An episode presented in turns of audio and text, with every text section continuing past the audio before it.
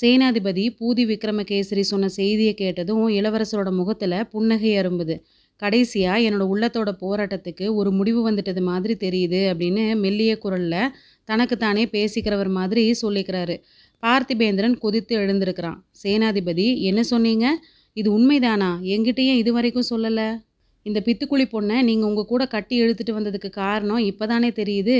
மறுபடியும் கேட்குறேன் பழுவேட்டரையர்கள் இளவரசரை சிறைப்படுத்திட்டு வர கப்பல்களை அனுப்பியிருக்கிறது உண்மையா அப்படின்னு கேட்குறான் ஆமாம் ஐயா இந்த பொண்ணு கண்ணால் பார்த்ததாகவும் காதால் கேட்டதாகவும் சொல்கிறத நம்புறதா இருந்தா அது உண்மைதான் ஆகா அந்த கிழவர் திருக்கோவலூர் மிலாடுடையார் சொன்னது உண்மையாக போச்சு.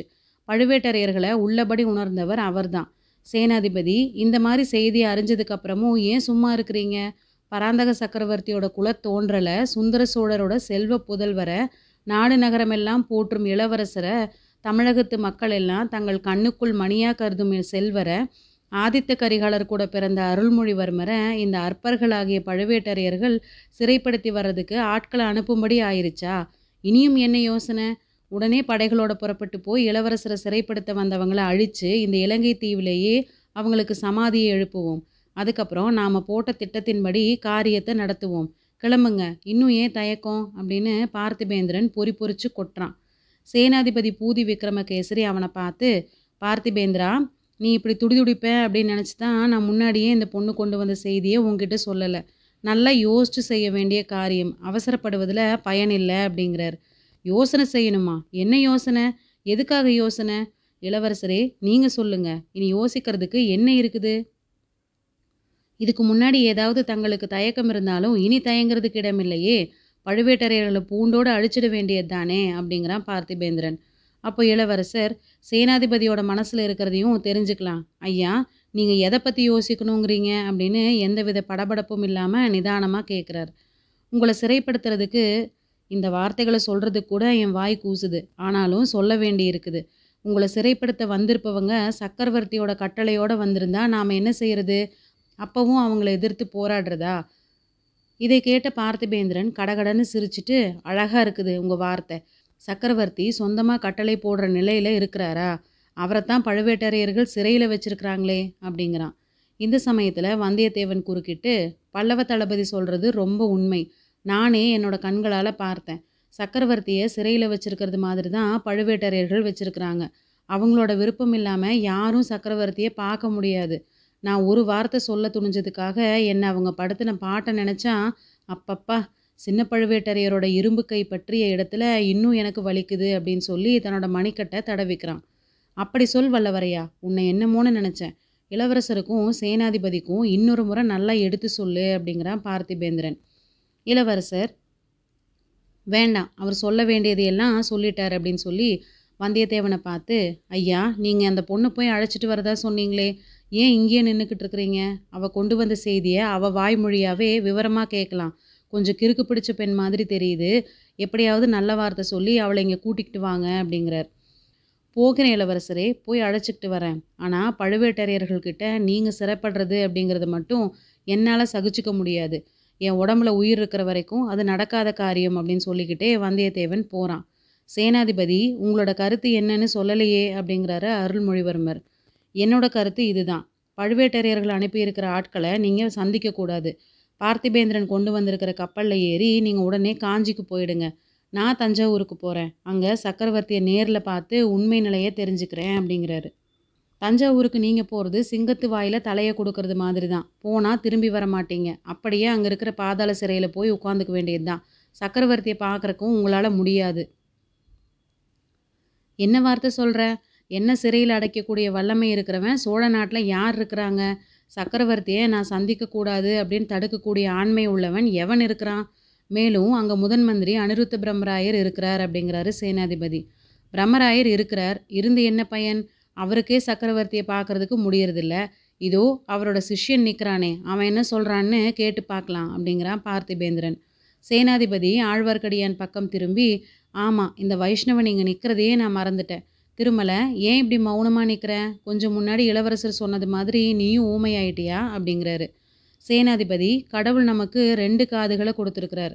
வாய் ஒன்றைத்தான் கொடுத்துருக்கிறார். அதனால் செவிகளை நல்லா உபயோகப்படுத்து.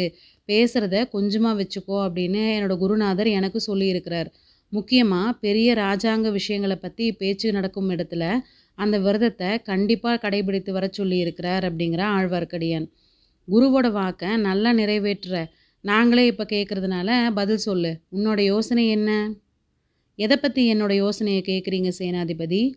இத்தனை நேரம் பேசிட்டு இருந்த விஷயமா தான் இளவரசர் இப்போ என்ன செய்யறது உசிதம்?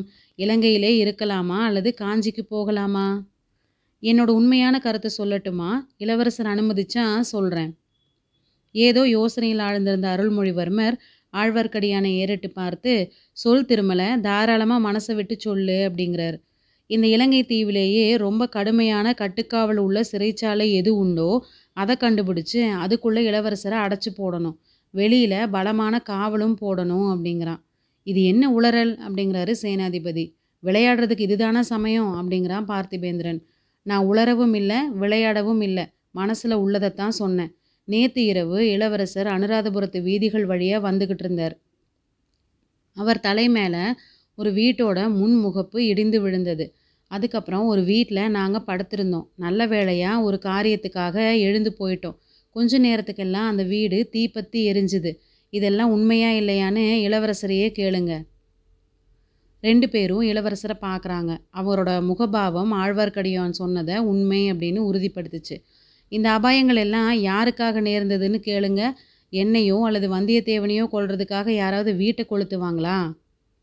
பார்த்திபேந்திரன் உடனே துள்ளி குதிச்சு இளவரசரை கொள்றதுக்கு தான் யாரோ முயற்சி செய்கிறாங்க இதனால இளவரசர் என் கூட காஞ்சிக்கு வர வேண்டியது அவசியம் அப்படின்னு ஆகுது அப்படிங்கிறான்.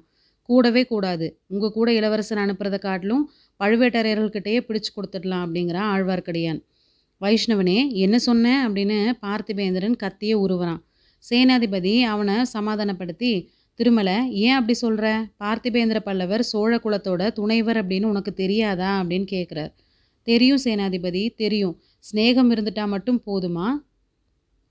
பார்த்திபேந்திரர் ஸ்நேகத்துக்காகவே உயிரையும் கொடுக்கக்கூடியவர் அப்படிங்கிறது எனக்கு தெரியும் திருமலை அப்படிங்கிறாரு சேனாதிபதி. அதுவும் இருக்கலாம். ஆனால் நான் ஒரு கேள்வி கேட்குறேன் அதுக்கு மறுமொழி சொல்ல சொல்லுங்கள் நாங்கள் முந்தா நாள் சாயந்தரம் தம்பளைக்கு பக்கத்தில் போயிட்டு இருந்தப்போ இவர் கூட ரெண்டு பேர் வர்றதை பார்த்தோம். அந்த மனிதர்கள் யார்? இப்போ அவங்க எங்கே அப்படின்னு இவரை கேட்டு சொல்லுங்க அப்படிங்கிறான் ஆழ்வார்க்கடியான். பார்த்திபேந்திர பல்லவன் கொஞ்சம் திடுக்கிட்டு போனான். கொஞ்சம் தயக்கத்தோடு சொல்கிறான் திரிகோணமலையில் அவங்கள நான் சந்தித்தேன் இளவரசர் இருக்கிற இடத்த எனக்கு காட்டுறதாக அவங்க அழைச்சிட்டு வந்தாங்க. அனுராதபுரத்தில் திடீர்னு மறைஞ்சிட்டாங்க. எதுக்கு கேட்குற வைஷ்ணவனே அவங்கள பற்றி உனக்கு ஏதாவது தெரியுமா? தெரியும். சோழர் குலத்தை அடியோட ஒழிச்சிட சபதம் செய்திருக்கிறவங்களில் அவங்க ரெண்டு பேர் அப்படின்னு எனக்கு தெரியும். நேற்று அனுராதபுரத்தில் அவங்க தான் இளவரசரை கொல்ல பார்த்தாங்க அப்படின்னு யூகிக்கிறேன். ஆகா அதோ பாருங்க அப்படின்னு ஆழ்வார்க்கடியான் சுட்டி காட்டுறான் அவன் சுட்டி காட்டின இடம் அந்த மண்டபத்திலிருந்து கொஞ்சம் தூரத்தில் இருந்தது.